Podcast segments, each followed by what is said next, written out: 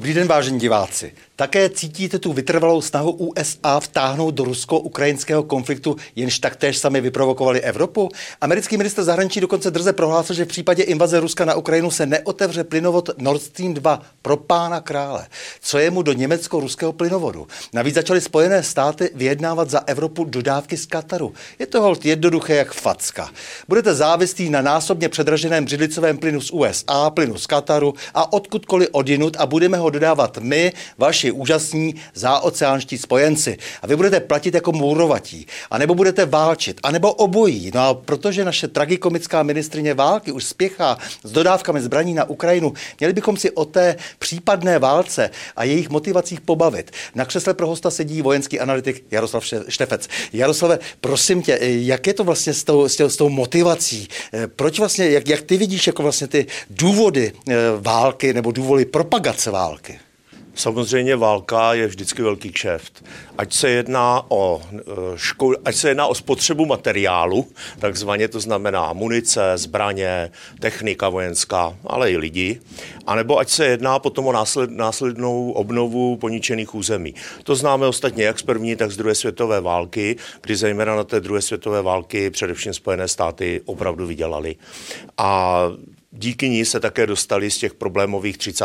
let velké krize, která je výrazně zastavila v rozletu. A já si myslím, že taková malá velká válka v Evropě by se celkem hodila. A co naše paní ministrině obrany? Eh, proč tak rychle přispěchala a hned, jakmile dosedla, už posílá zbraně na Ukrajinu? Tak ono to má svoji logiku, protože eh, vždycky je pevně spojená zahraniční politika a politika obrana, to znamená armáda a ministerstvo zahraničí v podstatě jedno jsou, protože jsou jednoznačně vyjádřením postoje konkrétního státu vůči konkrétním dějům.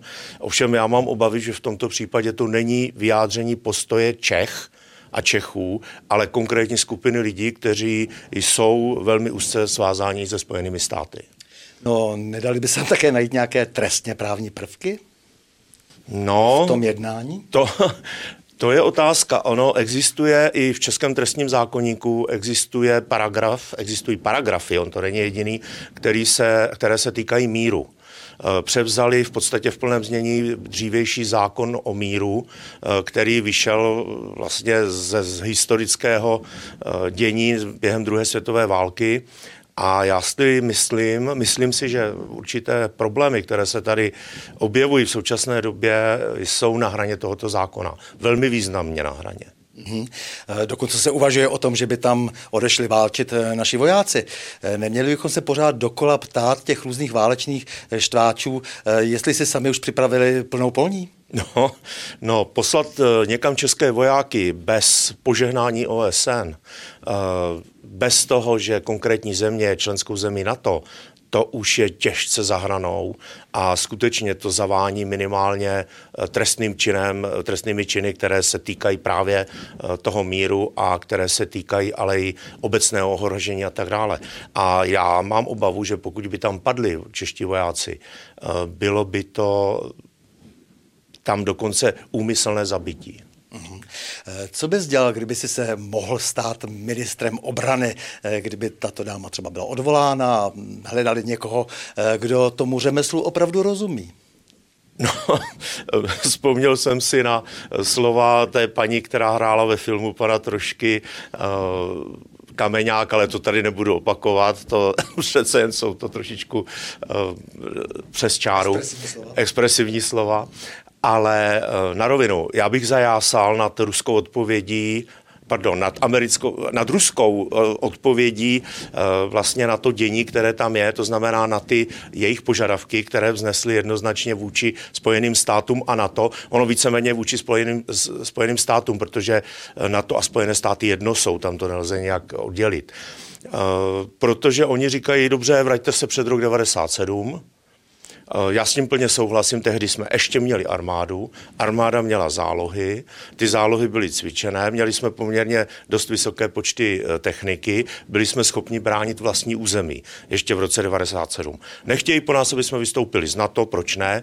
Já jsem proto, abychom se k tomu vrátili a abychom tvrdě dodržovali i Severoatlantickou smlouvu, která říká v první řadě všechno řešte mírovými prostředky. Je to hned bod jedna a je to jediný závazný bod Severoatlantické smlouvy pro všechny zúčastněné.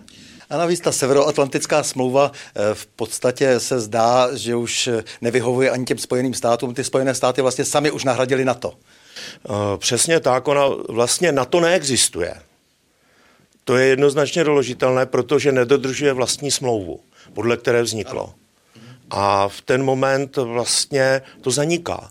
Čili já bych řekl, že i nám zanikla, zanikají povinnosti vůči spojencům, které v podstatě ani neexistují, protože ani ten článek číslo 5, na který se všichni radostně odvolávají, eh, nemá eh, prakticky žádný význam, protože není povinný. Jeden můj kamarád eh, říká, že by bylo dobré, kdybychom si řekli o reparace Německo a kdyby je opravdu zaplatilo, že bychom mohli dělat mírotvorný projekt energetický ve střední Evropě a tím pádem bychom té válce vlastně zamezili. Co si o tom myslíš?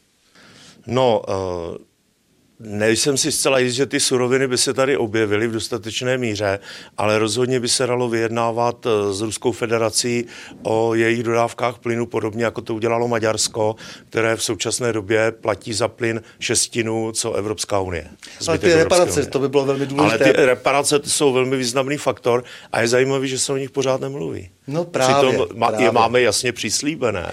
Máme jasně přislíbené a eh, já jsem se dozvěděl, že někteří vysocí němečtí činitelé říkali, vy si o ty reparace neřeknete, protože my víme, jak jste privatizovali. Tak.